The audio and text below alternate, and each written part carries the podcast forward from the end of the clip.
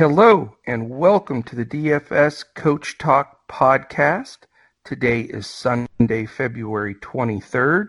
I am Joe Sarvati, affectionately known as Coach, and I am joined by one of, if not the sharpest NBA DFS GPP players. Say all those letters together. Uh, it is none other than Mike Apotria. Mike, what did you think about the lead-in music, dude? Is that cool or what? We're starting to get fancy over here, man. Uh, I love it. I love it. That's how you know things are growing quickly. Uh, when we start getting the intro music, we got, uh, we, you know, we're gonna have a few things up our sleeves now. Uh, man, I pumped, and now I, I, get a little jam. I get a little jam session. You guys get to, you know, know when, uh, know when me and Coach are coming on just by it's like like the old WWF entry entrance uh, entrance music. You know, whenever a guy has it, it's like Stone Cold Steve Austin, the glass is breaking. Kind there of you go. So, uh, I, I, love it, Coach. It's it's cool.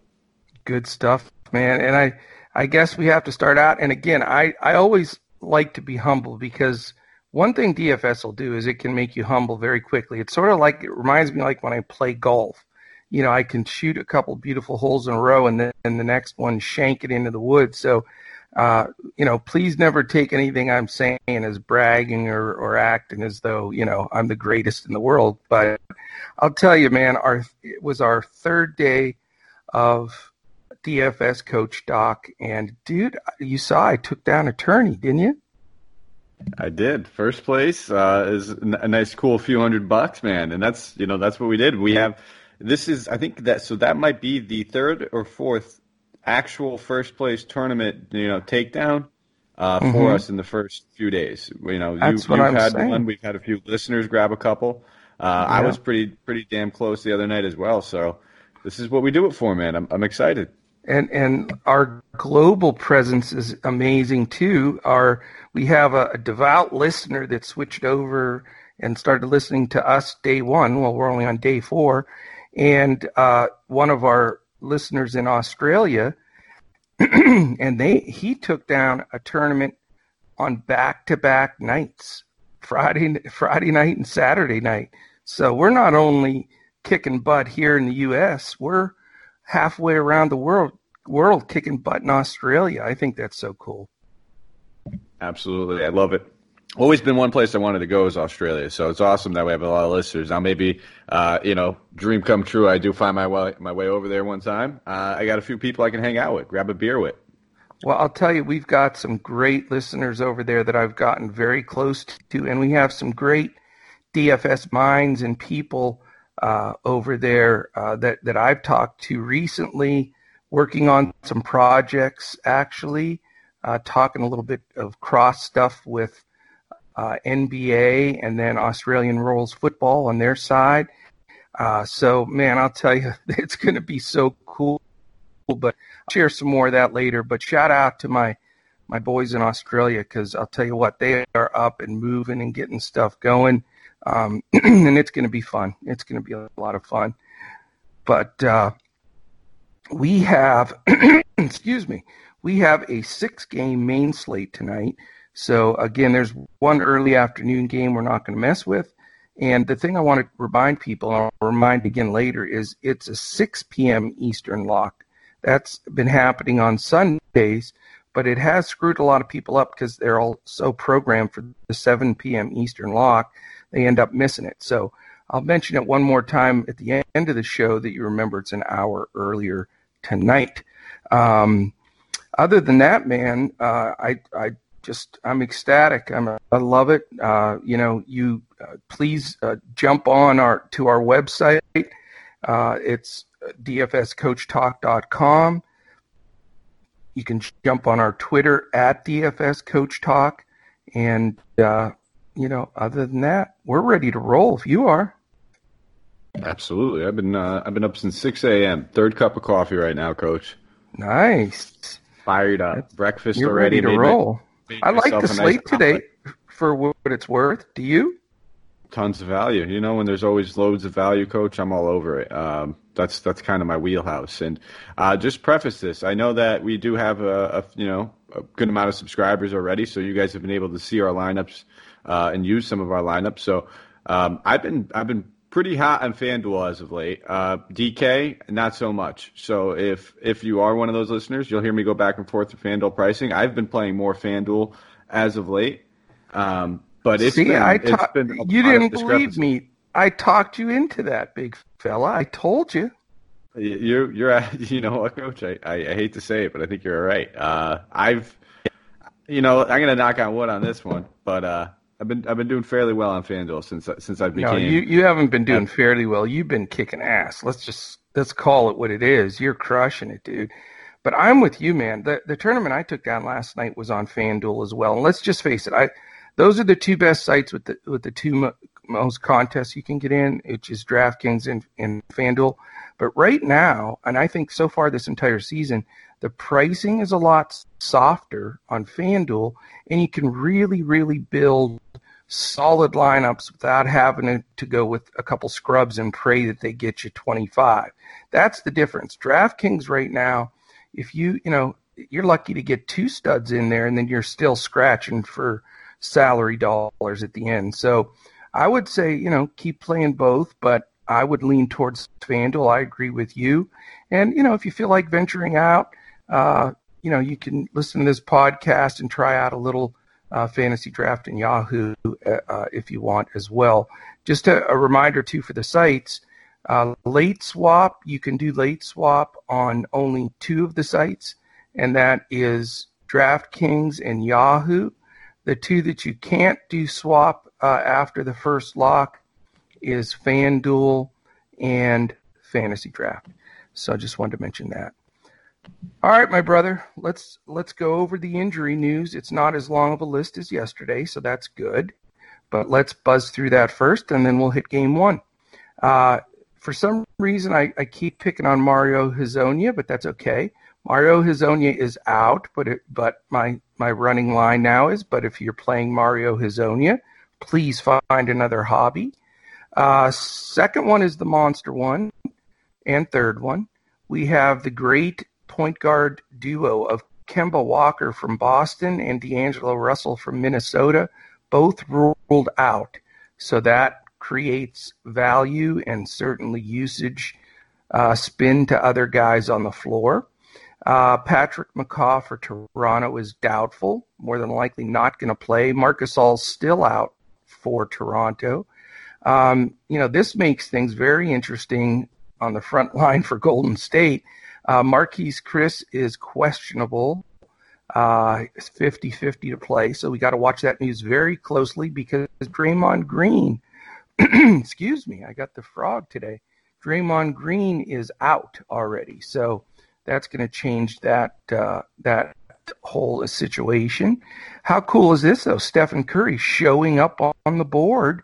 He is out today, but he is due back within a week.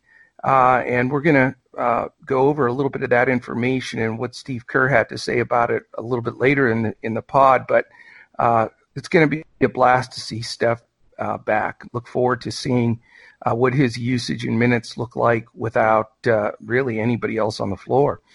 Um, Anthony Davis always listed at 75%, always listed as probable. You know, we know he went to the locker room the other day and it scared the living daylights out of everybody. So I guess you just have to, you know, roll the dice with, oh, that's, you know what? That's an early game. So we don't have to worry about that. That's the early game. And so is Kemba Walker. So I apologize for even bringing those in. But for anybody playing the early game on their own, there's no no Kemba, and Davis is probably going to play. So we don't even have to mess with him. Uh, the other, there's three more. Victor Oladipo, uh, Oladipo is doubtful. And, and from what I read, he's not going to play. Um, he definitely uh, got hurt in that last game with his back somehow, and that's not good. As we saw Simmons last night go down with his back. You know that was amazing. I want to say one thing real quick. I'm just got to interject this so I don't forget later. We were in our Discord with all our members and, and all our our staff and everything last night, and you know, uh, you Mike had uh, uh, Brunson everywhere, and everybody thought we were dead. And I had Ben Simmons everywhere, hundred percent. And when he went down in the first quarter with his back, we thought we were dead. And we both cashed. In fact, not only did I cash, but I won the tournament with Ben Simmons playing only like the first three minutes. So never give up. Build a strong lineups, and you know look at that that uh, ownership percentage, and you know it's just a great story to tell. But I think Simmons is going to be out for quite a while. It looks like a I mean, his back just completely locked up, and he's having an MRI today. It just looks bad. But uh, and Oladipo now, as that's where we started. This also has the bad back coming off the knee surgery, so I don't think he'll play for uh, at least a little while, and I don't expect him to play today. Uh, last two are the two big men for Chicago have already been ruled out. Wendell Carter Jr. we know, but also Luke Kornet is out. And man, we hit that right on the the nuts last time.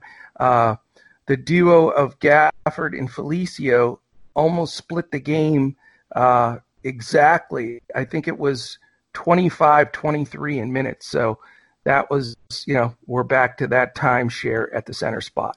So that's it, man. That's all the the injuries that we have as as of now. But as we know, yesterday after the show, we had all that. We got bombarded with you know Luka out, Porzingis out, and all kinds of guys. So I'll mention it just this one time. Three step pro- process, dude, to win.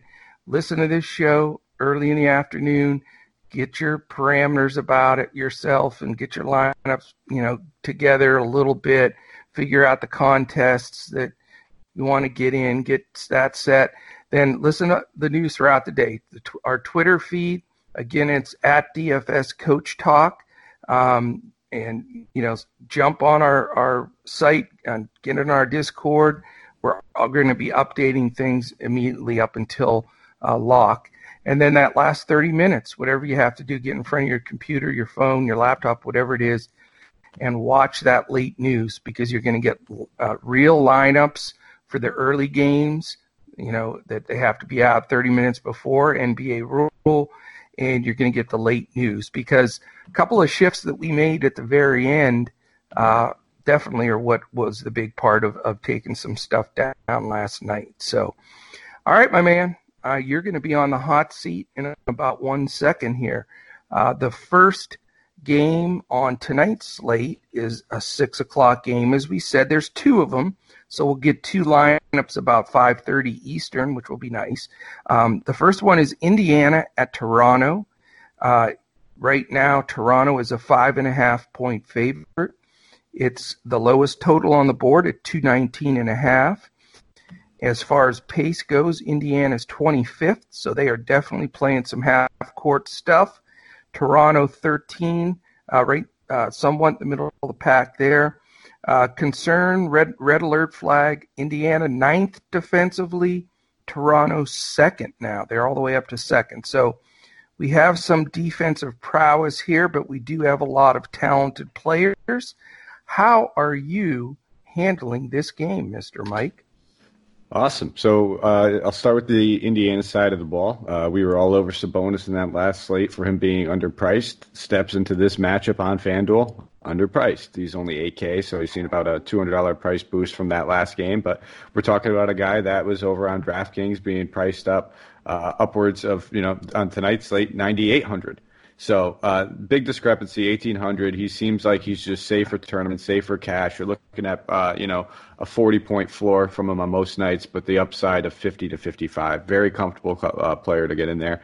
Um, and then the other guys I'm going to be looking at on Indiana would be the guys getting the replacement minutes for Oladipo with him likely sitting. He didn't practice, so uh, highly unlikely to play.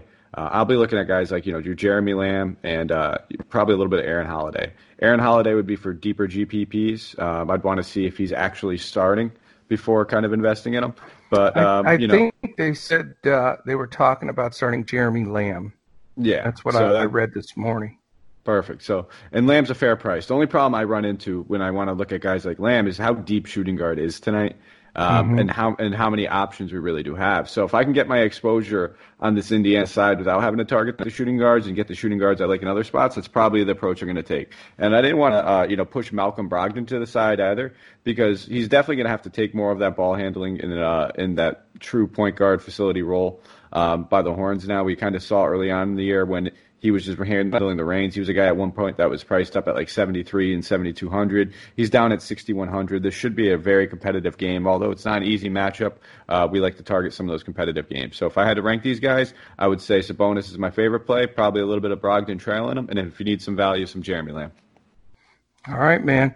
I respect both of these teams. I think they're going to end up the third and fourth seed in the East. I think they're they're both uh, going to win their first round uh, playoff matchups. I think they're that good and they're that deep. They just need to both be healthy. Um, and that obviously hasn't been uh, consistent for either one of these teams, and yet they're still winning. Um, I am going to, believe it or not, pass this game. I'm not going to take a, a, single guy. It's going to be more of a, a five game slate for me rather than six.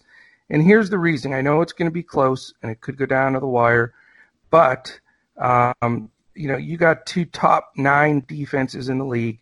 There's not a huge amount of pace. You know, I, I think Brogdon, especially with Oladipo not playing, is a decent play, but he gets guarded by Lowry, who is really pesky and usually takes some charge and bothers people, and vice versa. Brogdon does the same thing to Lowry. Um, you know, the, the defense for Indiana has been solid. Um, the interior sometimes can be attack. So I guess Ibaka can be a, a consideration. Um, but, you know, I think Sabonis gets guarded by Siakam. And I think Siakam is that kind of NBA all defensive team kind of player. And, you know, I think there's just a lot of ways guys can be, uh, you know, really shut down and, and, uh, and be a crapshoot for, for making value. So with all the opportunity on the board and with some of the value and some of the depth in these other games, I think I'm going to be stacking some other spots and I'm going to let this game go by the wayside, even though I respect both of these teams.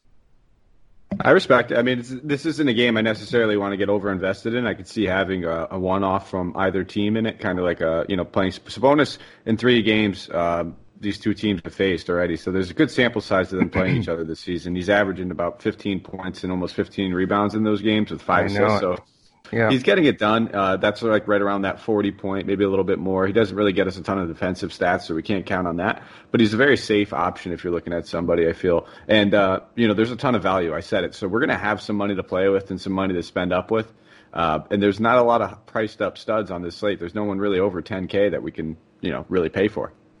Yeah, I mean, I could see myself if I can fit him putting putting him in that for eight thousand, but there's no way I'm paying ninety eight hundred. Oh no, no, no, no, no, not indeed. That, I mean, that's an incredible discrepancy. You don't usually see it approach two two thousand like that, but uh, very odd, you know. We're happy with it. But that's... that goes to show you can't plug the same lineups in different sites, guys. You just can't do it. You got to find the pricing and you got to see what it looks like. Look at the ownership. Look at the you know the whole nine yards. So. Good stuff, buddy. You ready for game two? Uh, yeah, just touch on. I didn't really touch on Toronto too much. The only real oh, option. I'm, I'm sorry. No, that's okay. Uh, I'm not. I'm not in love with anything. I mean, on FanDuel, there's you know I could see Siakam at 84, uh, getting him in one of those small forward spots. That seems like a position I'd probably be spending up on today. So okay. uh, you know, be, between Andrew Wiggins, Siakam, uh, you know, probably two of two of the top options. You got you can even use a guy like Brandon Ingram if we know his minutes are going to finally be back up. But um, yeah. the, I'm not in love with a lot of the mid tier options. So I think that's the spot I'm going to spend up, and I think that's kind of where Siakam becomes viable. And I think Fred VanVleet is still slightly underpriced on uh, on FanDuel. He should he should be over 7K. Absolutely, and those are all good plays. I mean, you know, like I said, those are quality quality players that can go off at any time. So I don't blame you, Mike. I think you're onto something there. All right, game two is the other six o'clock Eastern game. It's the Minnesota. Oh, by the way, in that first game, neither team is on either side of a back to back. That's important to always mention uh, because that really affects rotations, as we saw with Dallas yesterday. Um, so the other six o'clock six o'clock game, it's like I said, is Minnesota and Denver, and that's what reminded me because Minnesota is on the first night of a back to back. So you know that always comes into consideration with minutes. You never know what they're going to do. Uh, you know, they're a pretty young team, so we'll see. Uh, you know what what coach has to do there. But as far as pace goes, Minnesota is seventh, which is pretty quick, and Denver is 29th. And some of that shows in these uh, reason I mentioned that there is defensively Minnesota's 18th and Denver's 10th. So when you look at you know the pace up, pace down, and then the, the two defensive rankings, it sort of makes the line make sense, which is Denver as the biggest favorite, only double digit favorite on the board at minus 13. So, you know, that's the five star there uh, as far as worry. I always make it sound like it's a five star it's a great pick, but I'm saying, you know, as a, you know, let's watch this because you got Minnesota on the first night of a back to back. It's a 13 point spread. Uh, the total's 222 and a half, so that's you know that's reasonable. Um, but you know, it just I'm interested to see what happens in this game uh, as far as rotations. Now, with D'Angelo Russell out for Minnesota, that is going to affect things a lot here, and that really affects my take on this game. But you are our lead-in, lead-off hitter because I know you'll put down that bunt single when you have to. So go for it, man. Yeah, I love this game, um, and it's coming from the same perspective that you have on it too. This could easily get out of hand, and I expect it to get out of hand. But that doesn't mean that there's guys that we can't target on both sides of the ball where we can still get what we need out of them. So I'll, lead it off. Obviously, a lot of usage and minutes are going to go around with D'Angelo Russell being out and Karl-Anthony. Someone's going to have to take these shot attempts. I'm looking straight at Malik Beasley. Uh, he came in here ever since being traded. He's been playing aggressive. He's in a contract year, so he knows he's playing for trying to, you know, get a new home getting paid. Uh, I love it. I love it. It's a revenge narrative going against the team that just traded him, that never really gave him a shot. Uh, he's got. He's going to be playing with some fire. Um, I'd anticipate, you know, even if this game gets out of hand, he's probably still going to get some decent run, and they're just simply because they don't have tons and tons of tons of bodies behind him. And then the other guy I'm looking at is going to be Jordan McLaughlin. Um, he just steps up every single time that uh, you know Minnesota's without their starting point guard. He's a pure passer. We could see him get it done. Usually, he puts up between like you know seven and eleven assists when he's actually playing thirty plus minutes. Um, even in blowout games when he had to start, we've seen him get some significant run. Granted, it was when uh, they blew out a team. They were, I believe, they uh, they were up about like 30 points. Um, it's crazy enough. I could swear it was against the Clippers. I'm gonna have to check that real quick. Yeah, they beat the Clippers yeah. 142 to 115, and he still played wild. 37 minutes. So yeah. you know that's a game where you know you could have easily pulled all the actual starters, but they still gave him run. It's because they don't have a lot of options behind him anyway. And at this point, you might as well get these kids experience. So I have int- a ton of interest in both those guys. Those will be my two primary targets. And then I don't mind looking at the big guys. Uh, you know, if you want to take a look at James Johnson, Naz Reid, I think both those guys should get significant run. They're both priced up a little bit, and it's not going to be an easy matchup for them whatsoever. Um, So that's kind of why I'm gauging myself a little bit more towards those guards who I know uh, have those minutes readily available with not many guys standing in the way of them or standing behind them to kind of you know saturate those minutes from them uh, when we're when we're looking in garbage time. But uh, both those guys are in play. Same thing with Hernangomez. There's a lot of options on Minnesota. They're all pretty much fair prices still on FanDuel. Hernangomez didn't really get a big uh, price boost uh, whatsoever, so he's he's still in play for me.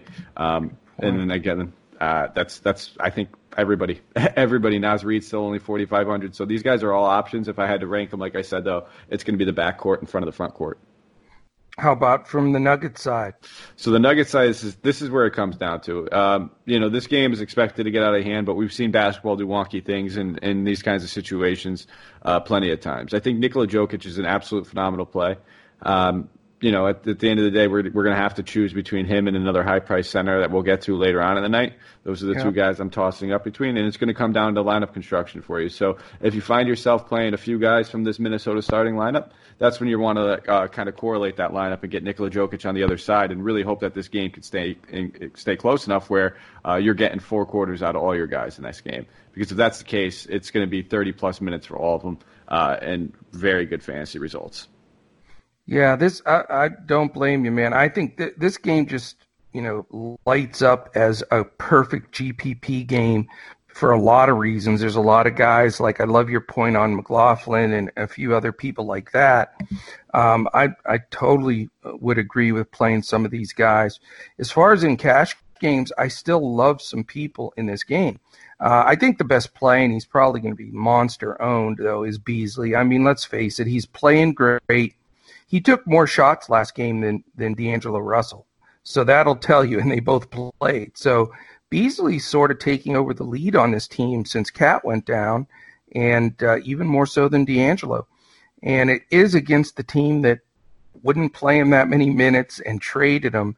So I mean, you talk about motivation to go back to Denver and kick butt. I just I think he's I just got to play I have, him. I have a funny story. This family is extremely motivated to pro- prove people wrong. I might have I might have talked about this on the Hoopball show, but I've actually had conversations on Twitter uh, with Malik Beasley's father, and it was it was Wow. after it was after I posted a tweet uh, saying that Monte Morris would be a better player than his son that night. Uh, and he said he was going to basically prove me wrong.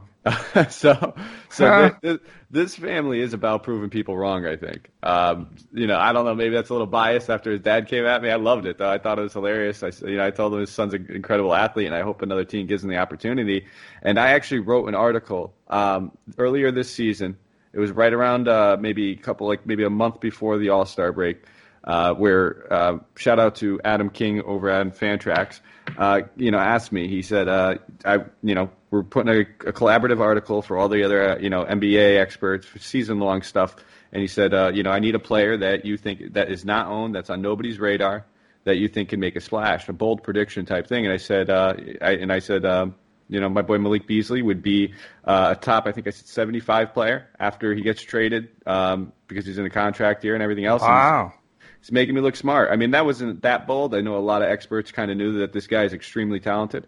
Um, but it just goes to show you that, he wants to play and he's getting his opportunity. You have to understand he's going to seize this opportunity once he's in the starting lineup. He's going to earn himself some money this summer. That's fantastic. That's what a great insight there. That is really cool. Um, very, very interesting. Um, well, I mean, that even makes me feel better about the pick. I think, uh, but I don't think he's going to be very low owned. That's for sure. but I get it. Um, the other guys I like in this game, that I absolutely love Jamal Murray. I think, you know, I think he just gets up and goes against this team. I, I don't think they can hold him down with, uh, you know, McLaughlin or, or whoever they're going to put on him. I just think this looks just looks like a, a Jamal Murray game to me where he goes off and he's still priced fairly. So he's one of my pillars tonight, believe it or not. Um, the other guy you're going to be surprised, I think, at this one is I sort of like Naz Reid. He he got the majority of the minutes over Johnson, and I know Johnson was in foul trouble like every second. And I do expect Reid and Johnson possibly to get in more foul trouble because of having to guard the Joker. So I don't know if I'll be using Reid in cash, but I still think he's a real viable GPP play at still a pretty low tag for a guy that uh, he's an explosive player. I mean, I if you remember, he was one of my top five to watch coming out of the NBA Summer League when we did that first show. Uh, Brandon Clarke and Naz Reid and Jaxson Hayes. Remember that discussion way back when? Oh, coach, I do. Believe me. Yeah. When you when you're actually right about something, it, it sticks in my head for a long time. I was thinking the other way. I figured, you know, like I'm right so much that you just can't keep it all straight in that noodle ears, you know? Uh, yeah, it's so hard to contain all of it. All of it's just leaking out. You're hilarious, man. Um, how about I? And I got to tell you guys this because it was one of my. Uh, you know, I feel like I'm hilarious. Okay, I've told this on the Yeah. podcast before. I want to be a comedy writer for Saturday Night Live. That's my all-time goal. But for some reason, Mike and my son and my my kids, nobody thinks I'm funny. But I got great jokes, dude. Like, listen to this one and tell me, our listeners, you don't think this Oh. God, don't do this to them, please. Yes, no, we Uh. were in we were in the the uh, Discord, all our members and everything, and one of the members asks, "Who are the studs tonight?" So my qu- answer was, uh, number one is Coach, and then I named like four studs that I liked, Embiid and the different ones, and I said ranking dead last is Apotria. Now, isn't that funny? Are, are we gonna are we gonna insert like the audience laughter in the background for like the not state, just this- laughter. I'm going to insert like those huge applause, like they Yeah. got on the on the big Yeah. show. like the like the laugh laughing friends where like you, they need to remind the people that are watching at home that you're supposed to laugh at this part, so they send everybody else into the laugh. No, hey, I- there were lots of crying tears, uh, got emojis and stuff in there, so uh, you know how it goes. But anyway, all right. I don't know how I even got off on that, but I always try to tell jokes, and sometimes it's maybe I'll put that sound in the background that goes wah wah wah. Yeah, you should. That's a good one. That's, That's probably the way to go. So anyway, uh, you know, I'm I'm all about Murray and Beasley in this game, 100%. I love them, and you know, I think you made some good points on some other guys that, that can be considered, uh, but I think I'm going to save my stacks for these last four. So uh, let's roll to game three. It's a 7 Eastern start. It is our favorite Washington Wizards, the great team to stack with and against. This is the first night of a back to back for them as well. Uh, Chicago is not on any back to back. And believe it or not, Washington's on the road at Chicago, and they're favorites, Michael. Favorites. So Vegas Vegas thinks they're going to go to Chicago and beat them, which I think could happen. They're my, uh, again minus one and a half. The total's a nice 231 and a half, second highest on the board. And as far as pace, Washington sixth, Chicago 16th, which is reasonable. Defensively, this is where it gets a little bit better. Washington second to last in the entire league, and Chicago is 14th, so pretty much in the middle of the pack. Um, this sets up for an interesting game. I think there's some some definitely some ripe guys to pick from, especially with a couple of bigs out for Washington, and we know Chicago has some some fellas out too. So let's let's hear your take on this one. Are you stacking here?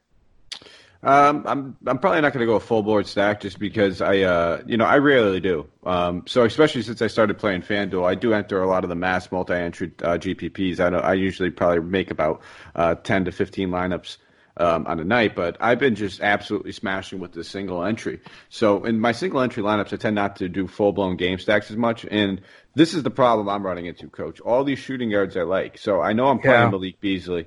Uh, I, I like I like Zach LaVine. I like Bradley Beal. We're, we're also going to get to C.J. McCollum a little bit later. We talked about we, we talked about Fred VanVleet at it being a little bit underpriced, and we're going to have some value at that position if we need to save money.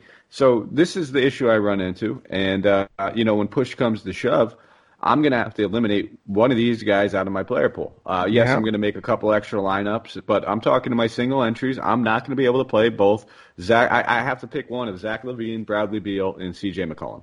I'm with you, um, man. And you know, it is a stacked shooting guard spot for sure. And when when it comes down to it, uh, where I'm at right now is okay. I'm looking at I'm looking at the Chicago side of the ball. Zach LaVine, 9,500. Is he worth that price tag? Absolutely. In this matchup, uh, he's absolutely worth it. But that's well, just enough. He'll be guarded by Beal.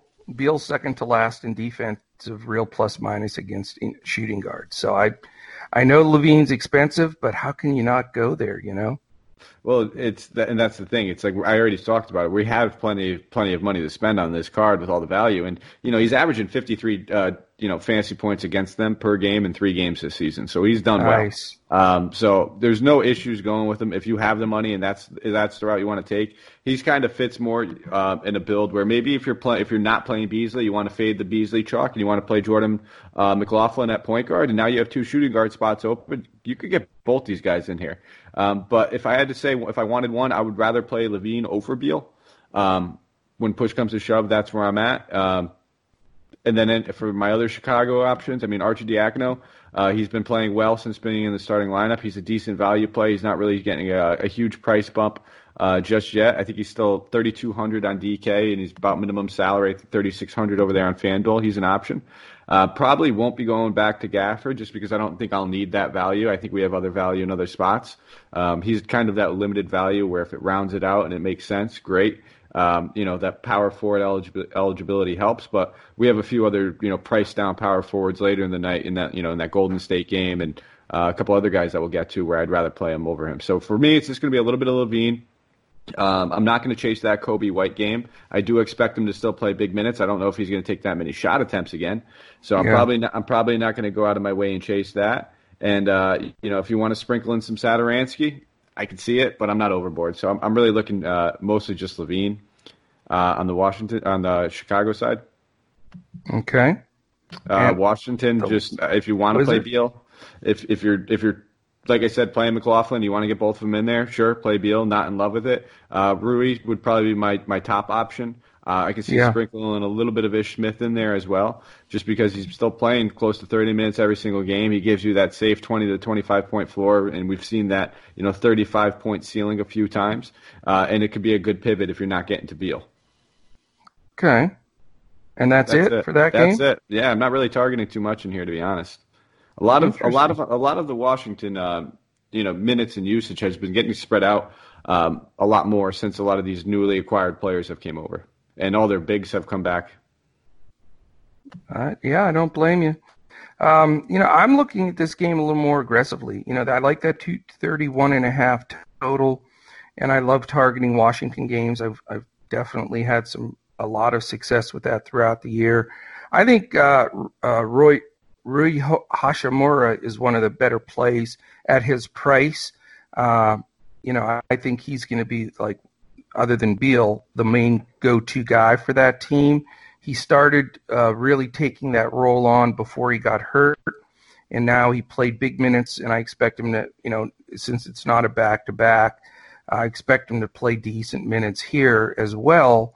Um, you know, do beware that they play again tomorrow, and you know maybe Brooks wants to be a little bit lighter so he can play in both games, or maybe he plays him a ton here and sits him tomorrow. So we got to watch that news and coach talk for sure. I'll be buzzing on uh, here looking at the beat writers of uh, the Wizards for that because I think uh, Rui is a is a really solid pick tonight for sure. Um, I love LaVine, like I say. I just I know the price is super high, but it's just the perfect matchup at home. He's the man, you know. It, it, you know, no done. I just think he'll get big minutes, and like you said, he's proven that he produces against this team. So he's one of my favorite plays. Um, I might not be afraid to to chase the Coby White big game because he's a stud, man. And he's if he gets the minutes, he is a good DFS points per minutes guy. One of the better guards off the bench in the league for that, and uh, that's just happened recently. So uh, definitely worth considering, no doubt about it. I think. You know, I played Archie last night, and Arcidiacono. I mean, he did really well. He, you know, 27 uh, DFS points, whatever, and he was the bone minimum 3,000. So uh, I don't think I'm going to go back there. I think I, am going to lean more towards uh, Coby White, and I'm going to look at Satoransky. Now, Satoransky had an outlier game last time around, and, and I think he had zero points. But let me tell you this this is against Washington. He hates Washington. That's where he played and didn't get many minutes. They held his career back. He has a lot of bad feelings. And I played Satoransky the first time he played against Washington in Washington, and he had a monster game. It was like a 40 burger. And this time it's in Chicago. And I believe that he's going to step up. People are going to forget about it. And coming off that bagel the last game, he is my official secret squirrel, which, if for our listeners that haven't heard, sort of a lower cost, which he's pretty low, and uh, or mid, but more low, and lower ownership. And I don't think he's going to be highly owned, but he's sort of my secret squirrel tonight. I think you got to really dial him up in GPPs. And I think if you have, you know, if you play a secret squirrel, you have to post hashtag big nuts. That's the whole idea. And, you know, you see the correlation there, obviously. So um, that's that's where, you know, I think he's, he has a really good uh, thought uh, chance there. Also, um, Thad Young, I mean, look at the game uh, he had last time out. You know, with all the bigs down, he sort of stepped up and, and got it done there. I think he's a fine play at a fair price. So I think there's a massive amount of value here. I mean, LaVine's going to be super expensive, but Rui, Sato, White, Young, they're all pretty cheap, uh, all considered. So I think for a game with this pace uh, and a, a, one and a half point spread that should stay close, uh, I love having like three guys from this game as a real differentiator on the card. Yeah, I, I see it. Um, it's all it's all you know, great game environment, great pace. Both teams don't have really hot defenses, especially you know, like we talked about on last show, the the Bulls defense getting a little worse um, with none being out. But I I see it. it's definitely there. Um, you know, I, am not going to stack it. Like I said, I'll, I will have a, I will have ownership in it though. That's for sure. I'll have probably a guy or two on each side. Beautiful. All right, we're halfway through, three games down, three games to go. And I want to mention real quickly you can listen to this podcast, DFS Coach Talk, seven days a week, everywhere podcasts can be found. We're even on iTunes yesterday. And we had our very first iTunes review. Um, and we want to give a shout out. I don't have it up right now. I'm going to post it in Twitter, though. I, was it Jimmy? I think was his name. I'm gonna put I'll put you up there in uh, our chat, uh, or I'm sorry on on uh, Twitter and give you a shout out. But it was such a such a nice thing. He took uh, probably a couple of minutes to write like three or four nice things to say. So not only did we get the five star, uh, we got the comments. So thanks, uh, Jimmy, and I'll I'll be giving you a shout out on Twitter.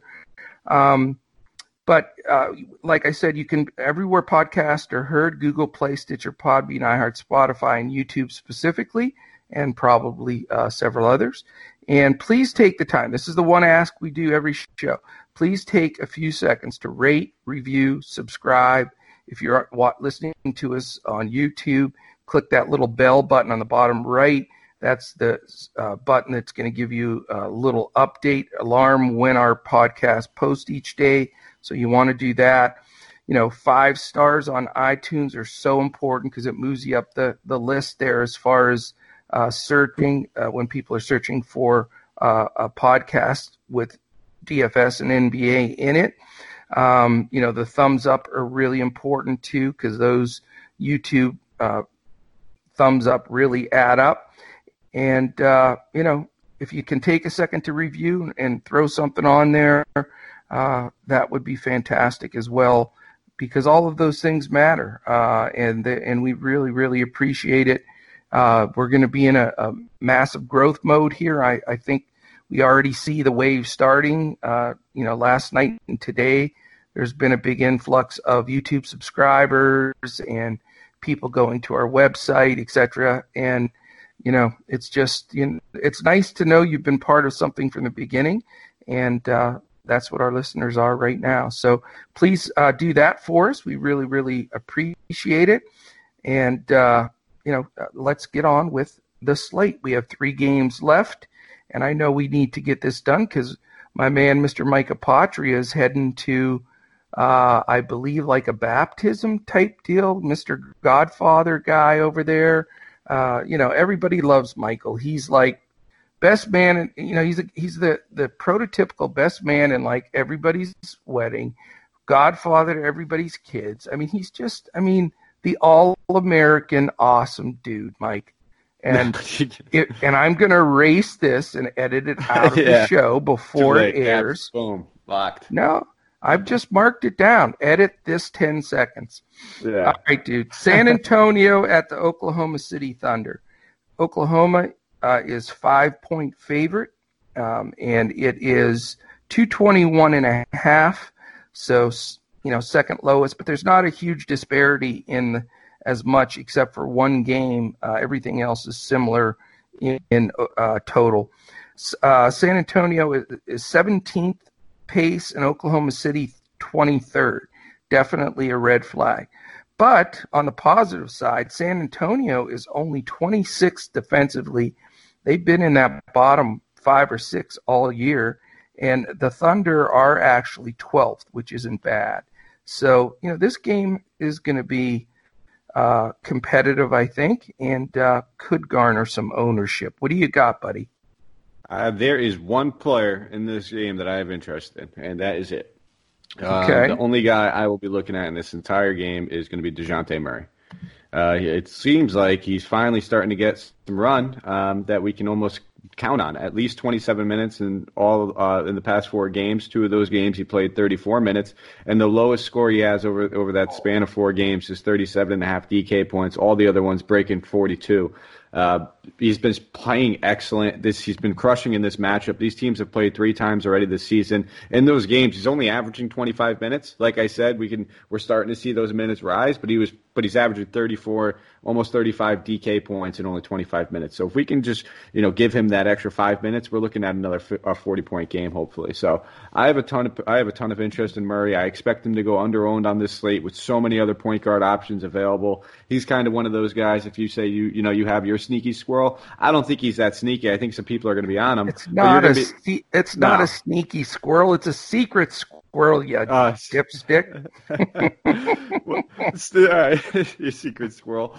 Um, so yeah. for those listeners that haven't followed us for years on Hoopball, with inevitably, I've got a book and it's like on the tenth page. Mike makes up his own stuff. Yeah. Juice on the bone, all these weird things that he somehow screws up and, and he creates his own uh, entire thing. So now we've got instead of the secret squirrel, we have a sneaky squirrel, which I guess is is even a little more of a reach than a secret squirrel. I don't know. You're driving me crazy. Go ahead. Yeah, so I mean that, that's for him. Uh, you know, I don't I don't expect him to necessarily just fly under the radar. No one's going to know uh, Dejounte Murray's been playing well. I think that's very apparent that he has. But like I said, there's just so many options for the guard that people, when push come to shove, they're going to have to make some decisions.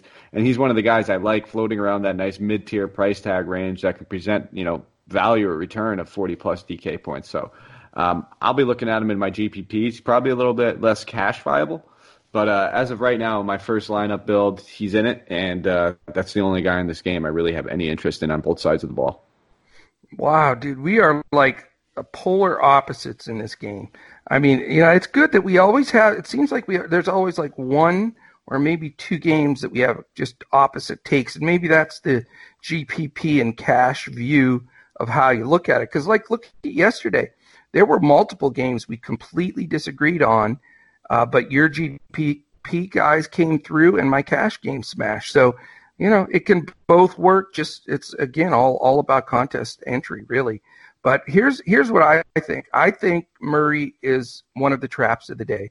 I think he's going to be more owned than you think. I think everybody sees the fact that he's playing better. He's playing more minutes, especially, and they're going to see that like 34 minutes he played the last game and be like, okay, here we go. It's Murray time. Let's dial them up. In fact, if you have a chance to search there while I'm talking, I will be happy to take a our first chicken soup challenge against Murray if you can find you said somebody in the price. No, they're not even close to price. Uh, yeah, I think they actually are. Satoransky on uh, FanDuel is 55, Murray 6. That's 500 bones, dude. Oh, come on. I've Just keep looking. Like I don't think Satoransky's a fair play, but keep looking. Let me finish oh, my you, thoughts here. Oh, you hyped him up before. Oh, no, coach. I didn't. I, I, I do like him a lot, but I and I might accept that, but I just need to to see a couple options here because I know you're usually the one that backs down. I don't want to be the guy that backs down. So, all right, let me finish the take here. Keep looking. All right, the and for me, I also CP, Mr. Chris Paul, is a defensive juggernaut, and he's been playing great ass basketball, boy. And I think he's going to get up in Murray's grill and shut him down. Uh, the only guy that I consider from San Antonio is Aldridge. I think that he has to have a good game for them to stay in there. His price, it depends on the site. Some sites he's reasonable, some sites he's too high. I like a little. I'm going to play myself a little Oklahoma City Thunder stack against the poor defensive Spurs on a nice Sunday evening game in Oklahoma. Um, I'm going to consider all four of these guys, but not exactly sure which two or three that I'm going to go with. And that, of course, would be uh, Shai, uh, Gallo, Chris Paul, and Schroeder. Schroeder, Schroeder, whatever you tomato, tomato, whatever you prefer there. But I am going to be, you're going to see a lot of that, those four guys uh, in my lineup. If I go with two lineups, uh, cash wise, you know, they, there may be one with two and the other one with three. So that's my little stackable side there. So you're selling the old Thunder short, buddy. I just don't know how you're going to get Shai in there at shooting guard. Uh, I we know, have Malik it's- Beasley, CJ true. McCollum, Zach LaVine. So I, when I when I take all these factors into play, where I'm looking at it, and then I look at Chris Paul's price tag. You touched on Murray. He's a guy I do like, um, you know, a fair amount more. And when push comes to shove, I like Murray more than Chris Paul in, in, their, in their respective matchups. Very similar price tag. Um, Dennis Schroeder at his price tag, he's also shooting guard eligible, so I'm not going to be going anywhere near him at 5,900. He's actually struggled in this matchup during three games. Um, so when I when I take all the other factors, not necessarily from this game and this environment, but from the slate as a whole into account, I'm not getting to any of these Thunder guys. I just see so many other better options that we can use. So, you know, nothing against the guys if you do want to play them, but that's just the approach I'm taking right now, where I just like some other guys available on this slate. You know, Shai, if you if you look at it, you know, we got C.J. McCollum in that late game, only two hundred dollars more than Shai. So it's and then Malik Beasley is sixteen hundred less. I would take both those guys over him. I think they'll both on a on a real life, uh, you know, not point per point point, point per dollar. Um, they'll outscore him. Um, and I'd I'd be willing to chicken suit that both those guys. No, I. I agree with you. I think I those are the, I like those two guys a lot. Um, although I chicken suit you, I'll take Shai against Beasley. Okay, yeah. See, and, and there's a sixteen hundred dollar difference, and I'm willing to do Well, that. you just you Absolutely. just offered it. You Absolutely. just flat out offered Oh, it. absolutely. Oh, yeah, no. But then I feel like you now you have to take the Murray. All right, I'll take I'll take Sato. I'll take Okay. Sato. It's All right, no, fair. we can do that. We can do that. So write these down because we always like forget then, and then you try to uh, cheat me out of a win. Our old buddy Miles Hartley, for you guys that don't know that used to work with us at Hoopball, he dug in and found out that Mike tried to cheat me out of a point. Can you guys believe Yeah. that? How low is that? And uh, How do you so sleep now, at night, Coach? How do you sleep at night? whatever, dude. So we have the two chicken suit challenges right off the bat. And remember, it's going to be the first night uh, or or day, whatever it is. If it's a Saturday, it starts. I can't remember which day the NBA playoffs start. That's the chicken suit day. So we've got two on the board here. We've got uh, Beasley against um, uh, Shai, and then we have Satoransky against DeJounte Murray. Okay, sounds good. Um, that's my take on that game. So we have different views, which is great. And like maybe maybe because you know this could be a little bit better cash game plays uh, as opposed to GPP. So it, we agree to disagree on this one, and let's go to the 8:30 game, the New Orleans Pelicans at the Golden State Warriors. And you know, anytime Golden State plays, there's always a monster concern of blowout. So we got to think this one through. There are some huge, huge, huge signs that this could be uh, the highest owned game of the slate, and it may be extremely important to have a couple guys here. Um, even though the Pelicans are almost a, a double digit uh, favorite at nine and a half, um, the the uh, over under is 238 and a half, which again uh, is markedly higher than any other. The second highest is seven points below that. So this game's going to have opportunity. It's going to have a lot of ownership, and there's going to be a lot of possession. So you got to consider it. Pace of play: the Pelicans are second in the league now to Milwaukee, so they are pushing the ball. Uh, and everybody thought with Zion back, it'd slow them down. It's actually uh, sped them up because he gets a lot of dunks in transition. Uh, Golden State is 14th, so a little bit above uh, normal. And then here's here's the cool part: the, the Pelicans are 22nd defensive efficiency as a team. Golden State a pathetic 25th. So I don't see how you don't target. You know, this is where I'm probably going to spend the majority of my big salary uh, in this game. Um, really, the only big salary guy I've mentioned until now is LaVine. But in this game, you know, and this is not, you know, the scoreboard watching. Everybody knows that they're the best. But I think you have to look straight at Ingram and Zion. Um, and, and I know I'm still in your thunder here a little bit, but I just want to get your take on it from your side. I think you got to look at those two guys right off the bat because those two are just stepping up as sort of the new leaders of this team. I know Jrue Holiday's still there and he's super well respected and I'm sure he's the leader in the locker room, but as far as on the floor, I you just that last game I watched, I finally I got the feel for the first time because it's only like Zion's 14th game or something, but it was like okay, the future of the Pelicans, it's going to be all about Ingram and Zion, and then you're going to have Lonzo Ball be a big part of it, and and if they hang on to Jrue Holiday, he'll be a pretty big part of it as well. But I think you got your two main guys there, and they're in a matchup against a team uh, that just can't defend and has absolutely nobody left on the interior, especially if Chriss sits. And then I'll make one other comment, then I'll let you break down the whole game. Is uh, Looney might get extended minutes at center. So if you're playing GPPs, he is a nice, sneaky little play. And Eric Paschall, I think, is sneaky. For me, the two guys that I like a little bit in this game, cash wise, my go to Golden State backcourt, uh, Lee and Poole. They both are getting minutes. They're both scoring. This is a good up pace, real big up pace for them. And I'm going to be sprinkling some Lee and Poole into this game with some Ingram and Zion. So just wanted to change the pace up. I was too excited. I couldn't hold back my my take on it. And I'll now I'll let you hopefully agree with me, and then we can know that this is going to be our stack game. I can't. I can't oh, do it, no. Coach. I can't. Well, I, am just wondering how are you getting Lee and Poole in there? They're shooting guards.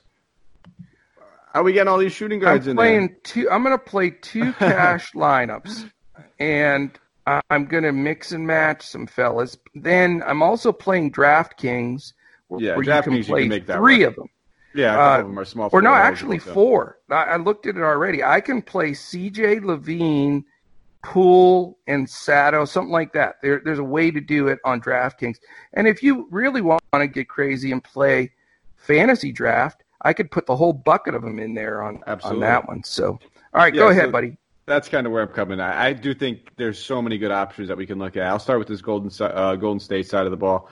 Um, plenty of options. This is a pace up game, obviously. Um, you know, I do like Damian Lee. I do like Jordan Poole. It's you know, am I going to get to him? I don't know how much I'm going to actually get to him because of the eligibility. So I'll be looking at some of the other positions. I think if this game stays close, we could be looking at another big Andrew Wiggins game. He's been playing really well since he came over to Golden State, 7,800. I mentioned, you know, kind of spending up a little bit at small forward, so he's a solid option.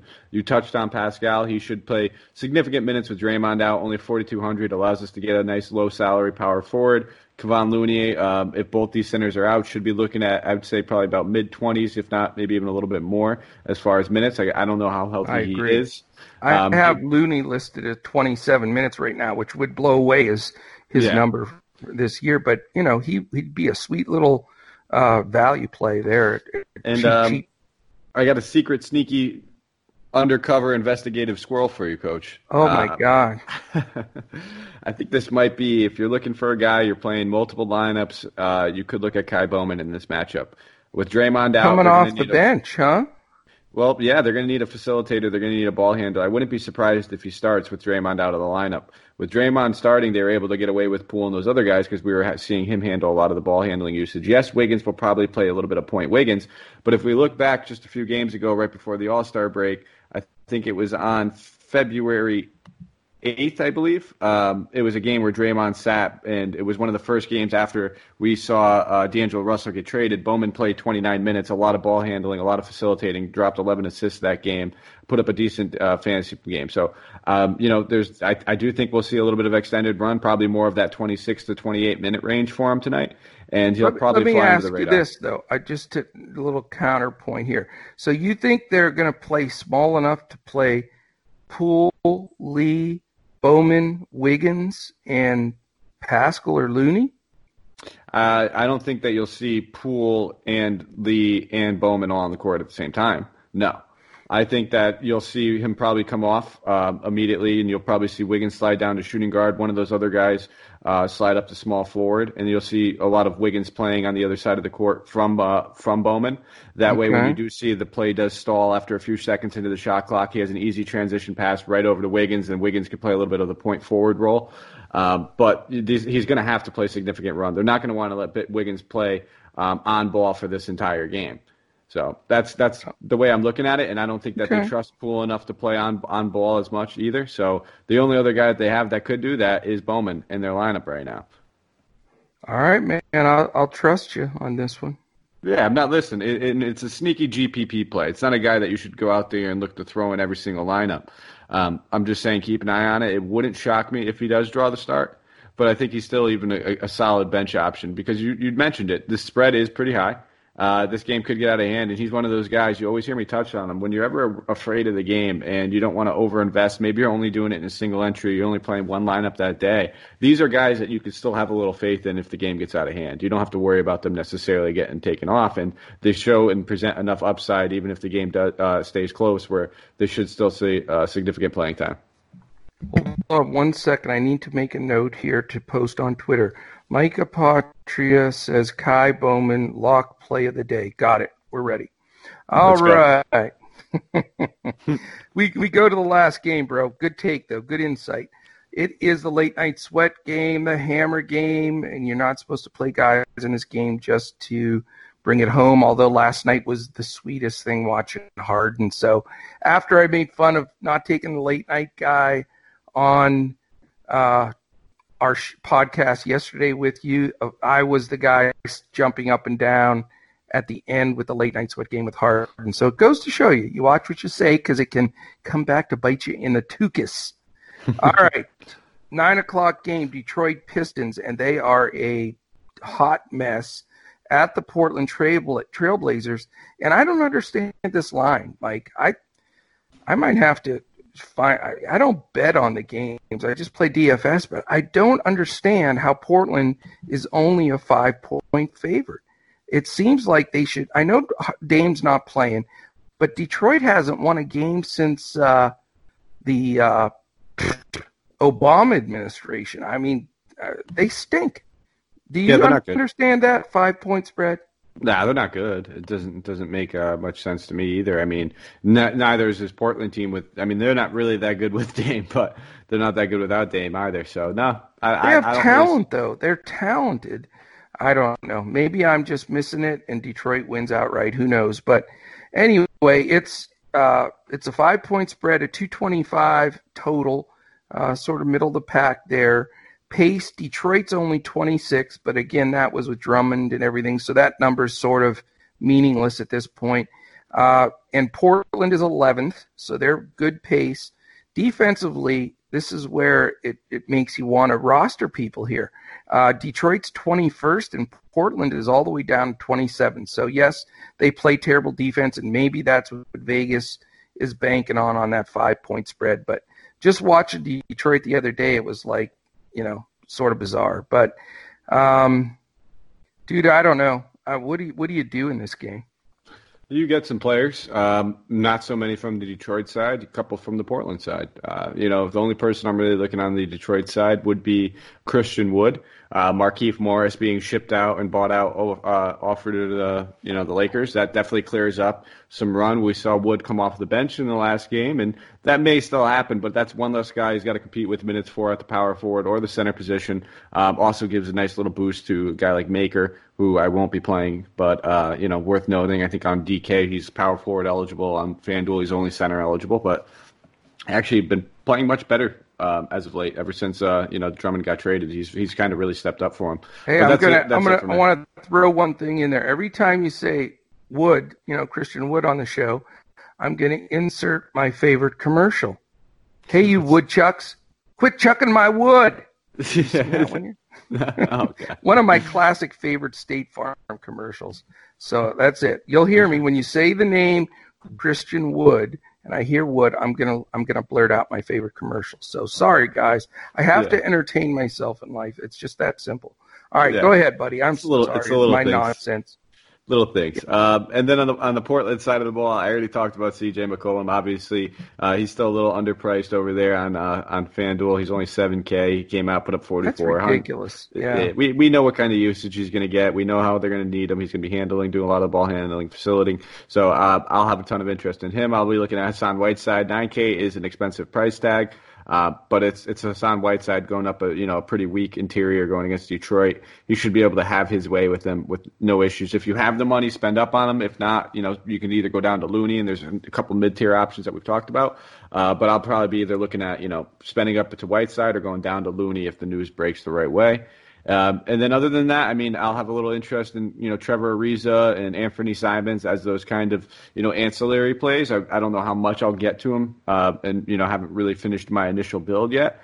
But uh, again, I'm, I do not play Gary Trent Jr. It's just not something I do, uh, and I'll probably continue not playing him. Okay. Um, yeah, you know, I, here's my take on it. I guess I think the the that my center center tonight may be Mr. Whiteside. What do you think of that? Yeah, I like it. I, it's bottom line. If you have the money to spend up on him, he's a great play. It's there's not too many center options that we have that can that we can really depend on. I mean, when we look at it, if you're spending up on Jokic, yeah, 10-5, you know what you're getting out of him. But after that, you know, Towns is out. There's a fifteen hundred dollar difference between Jokic and Whiteside, so you could use that fifteen hundred, and then it drops all the way down to Steven Adams, Miles Turner, Derrick Favors. I'm not yep. touching any of these guys. So you're either spending up on Whiteside or you're going down to Looney if the news breaks, and that's kind of the approach I'm taking. And or you're going up to the Joker, right? Yeah, and I think th- I think the Joker will be the highest owned center. I, I really do it'll it'll make sense for a lot of people correlating their stacks because we've already talked about all those guys on Minnesota um, in good spots with you know D'Angelo Russell and uh, you know Karl-Anthony Towns being rolled out. So yeah, it makes sense that, that that he'll probably get some pretty good ownership. I'd probably say at least twenty five percent, thirty percent. Well, he's going to probably be hundred percent uh, lock. So I'm giving away some some free plays on on this card today. I just I love Whiteside in this spot. If he's going to start out the game being guarded by Thon Maker and and guys that he can just body, you know, Christian Wood is undersized, and uh, you know, I just I just don't see the rotation being able to to slow him down. And, and if Vegas is right and this game stays close, you know, this should be 50 burger action for sure for Whiteside. So he he and CJ are going to be both locks for me. I'm going to sit and it's I'm excited because I didn't plan it this way, obviously, because you know I preach about not playing the game at a certain time. But I'm going to have C.J. McCollum and Hassan Whiteside in every cash lineup I play tonight, and I'll tell you what, uh, I think C at the price that CJ's at, his usage just explodes. It goes up almost six percent without Dame on the board. You never see that. You, you know, it's usually if somebody goes up three or four percent usage, you say, wow, that's a huge impact. This is a massive impact. So I think those two guys are my favorite two plays, uh, maybe on the whole slate.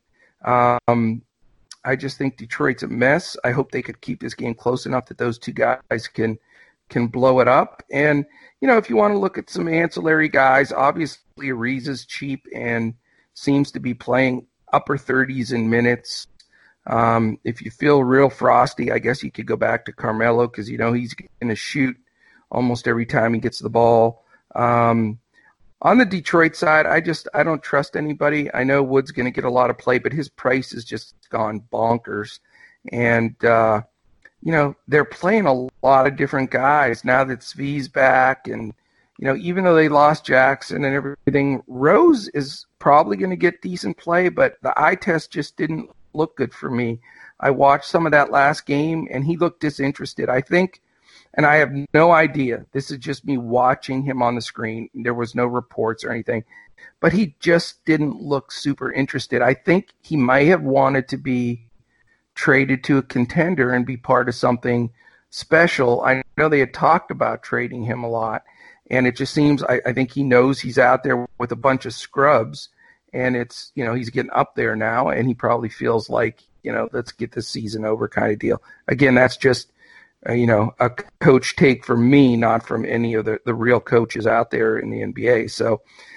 I'm not going to go with any Detroit guys, but I'm going to be locked and loaded for those two Portland guys, and hopefully, I'm on the edge of my seat like I was last night, uh, trying to root those guys in.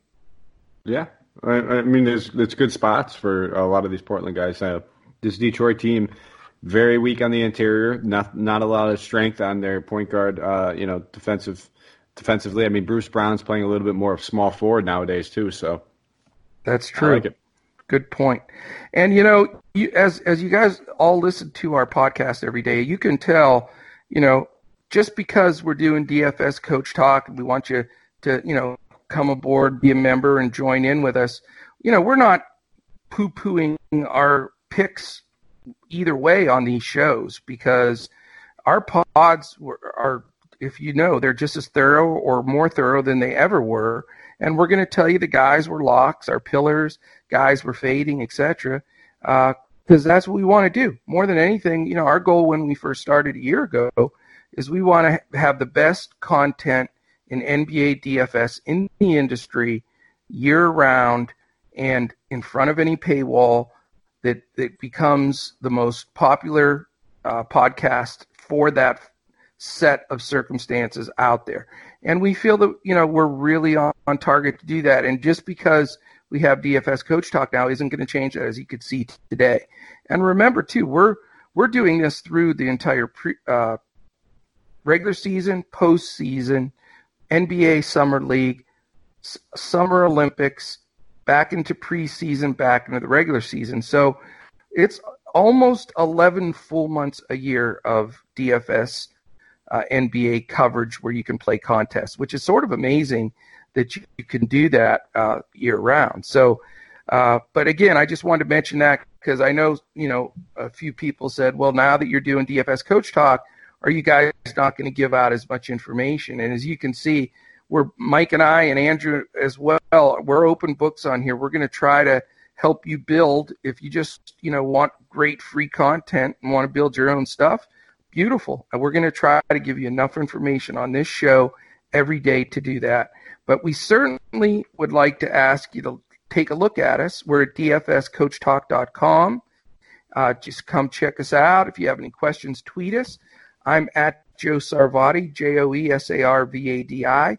He is at Mike Apotria, M I K E A P O T R I A. And our other pro, Andrew, is at Language Olympic. Um, check us out there as well.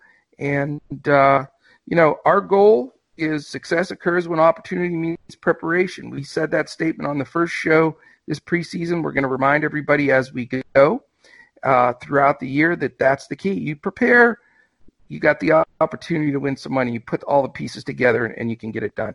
And listen, we approach every slate with the Mamba mentality. That was the the real start to this whole launch was was uh, the the motivation we all fe- felt and the pain, but yet you know bringing it all into let's make something out of this is you know the with Kobe and, and Gianna's loss. So we ask too at the end of every show that you go with the rest of the basketball community around the world uh, to donate something at Mamba on three. That's M A M B A O N T H R E E dot org, all spelled out. And all of that money, 100% of the proceeds for that, that fund, it was set up by Vanessa Bryant, uh, Kobe's widow, to help the other people the other seven people that that uh, perished, their families that are left behind. So please support that as you will. And I know Mike's got to get off to the Godfather duties, so we've got two chicken soup challenges. We got all kinds of plays for you. We have secret squirrels, sneaky squirrels, undercover squirrels. Do you have any other final thoughts, Mr. Godfather? Nah, man, I think that's it. Uh, one thing I did want to, you know, announce, I guess that we, I didn't even talk to you about this, coach. So you're going to be finding out about this right now.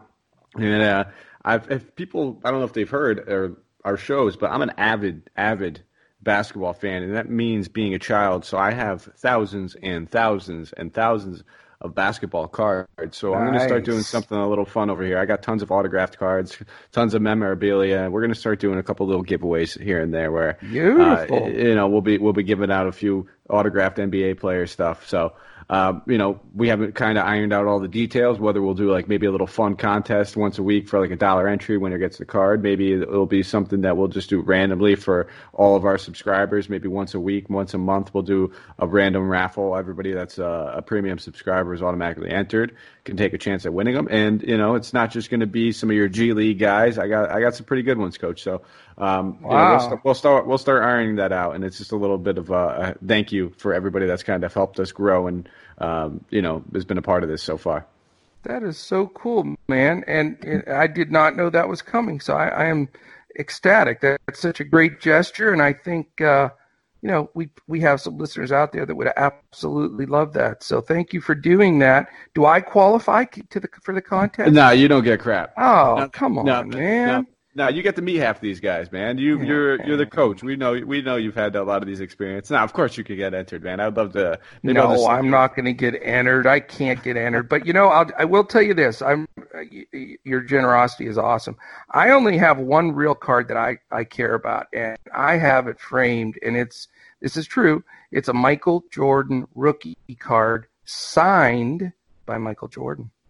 Wow, so, that is so nice of you to offer that as the that first, will never first raffle in the DFS coach talk. No, you know how they the NRA says you will have to pry this gun from my dead cold hand. Well, that's how I feel about my Michael Jordan rookie card. yeah, yeah. I'd feel the same. I'd feel I got that will go. My son will probably peel my fingers back uh, after rigor mortis is set in and take that card, but that's the only time it goes anywhere. Yeah, I, I I like to collect the autographed rookie cards, so I've got a I've got a lot of autographed rookie cards throughout the years, whether they're current players like you know Trae Young and Luka and Devin Booker and a lot of guys like that, or and I got I got some awesome. older players as well. I got a Kareem Abdul-Jabbar. So uh, wow. I got I, I've been collecting for for quite some time. I really I really kind of kicked it back off. I would say about three four years ago when my buddy got home from uh, the Marines. He's one of my best friends, so he came home one day on uh on, on leave. He was home for about two weeks. He was like, "Dude, we're bored. Let's go do something." So we just went out. We bought a bunch of basketball cards. We had a blast, and it's just been uh, taken off since then. And now my girlfriend loves them, loves them sitting all around our house. I'm looking at an Aaron Gordon autographed card right next to me that she almost probably threw away for three days in a row because I haven't gotten around to you know sleeving it up and casing it up and all that stuff. That is so awesome. You know, it's funny when my son was born. His first like five or six years of life, I purchased uh, the whole set of NBA cards for those seasons and saved them for him, and I've given them to him now, and he has them all. He has some of them in the you know all kinds of cool you know uh, cards because he's 19 now, so that's 13 years ago or whatever. So you know he's got like LeBron James and some of those guys, you know, and then a couple of guys that came right after that uh, as well. But it's it's a fun thing. That's a cool thing, and I appreciate you doing that. I'm sure some of our listeners will uh, enjoy that almost as much as seeing you in that chicken suit. But uh, that's a whole nother story. One thing before we go, though, that I did promise at the start, and I sort of forgot it when we talked about Golden State because I was so fired up to talk about that stack is it's going to impact uh, a lot of DFS stuff. We will have Steph Curry back in this league uh, in about a week or less. And there was a ton of talk that, you know, why play him, sit him out it's useless. They're you know they want the number one pick anyway. They don't want to win. But I wanted to insert a, a really interesting interview uh, that uh, Steve Kerr did that pretty much sums it all up. And for us DFS players, you can get ready to start lock and load him once he gets his legs under him. So let's briefly listen in here uh, to what Steve Kerr has to say about when and why uh, Steph Curry will be back next week. Because he might get hurt, then um, what's the point of ever playing anything? I mean, people can get hurt any, any day, and I guess the argument would be, well, we're not going to the playoffs. So, um, are, we, are we not trying to entertain our, our fans? To me, this is it's never it's never been a question. He's as soon as he's ready, he's coming back. Our fans deserve it. Um, we need it as a team to, to uh, as I said, to springboard into next year, and it's the right thing to do. And there we go. What do you think about that, Michael? You going to be firing up a little Curry? Oh yeah, um, you know we'll have to check those price tags once they come back in. But I'm excited, man. I, am I'm, I'm with it. You know, a player can get hurt walking up and down his stairs, entering his house. He can get hurt first game of next season. So if the doctors clear him to play and they say, hey, this isn't going to get any worse, he's good to go. Play the guy, man. give give these Warrior fans something to be excited about. Let them get their guy back on the court. Um, I'm really excited about it. Be a nice little end of the season. He is a fun guy to watch, and I, I may be checking out that uh, Warriors at Mavericks game because you know Curry is definitely worth worth the price of admission to see him and Luka go head to head would be really fun. But fantastic, my man! Great pod today. Great information. Great weekend. Uh, let's let's make this four for four today and and get it done tonight. Uh, you know we'll be posting. I'll be putting this up here in about the next 45 minutes for our podcast listeners. So it'll actually come out earlier than normal because we have the start time an hour earlier. It is 6 p.m. start Eastern, so don't let that hour screw you up. And, uh, you know, we'll be on uh, DFSCoachTalk.com. Uh, we'll be on our Discord there and posting lineups at 30 minutes before lock. So that'll be 5:30 Eastern for all of our members with FanDuel and DraftKings. So great show, buddy. Anything to close up? Nah, man. Uh, let's, let's just make this what five for five tonight. Uh, no, four, four, four, four, four, four for four. Yep. I'm losing track yeah. of life right now. That's so. okay, man. That's a that's a, a, a, Freudian slip for tomorrow. Then we'll be five and five. Yeah, I like it. I like a little bit of a foreshadow. Okay, man. Now I'm ready to go. Let's crush this thing. Let's do it. Uh, we want to thank you all for joining us for the DFS Coach Talk podcast for my fellow NBA pros, Andrew Hanson, and my main man here, Mike Apotria, I am Coach. We will catch you again tomorrow when we look to crush it in NBA DFS.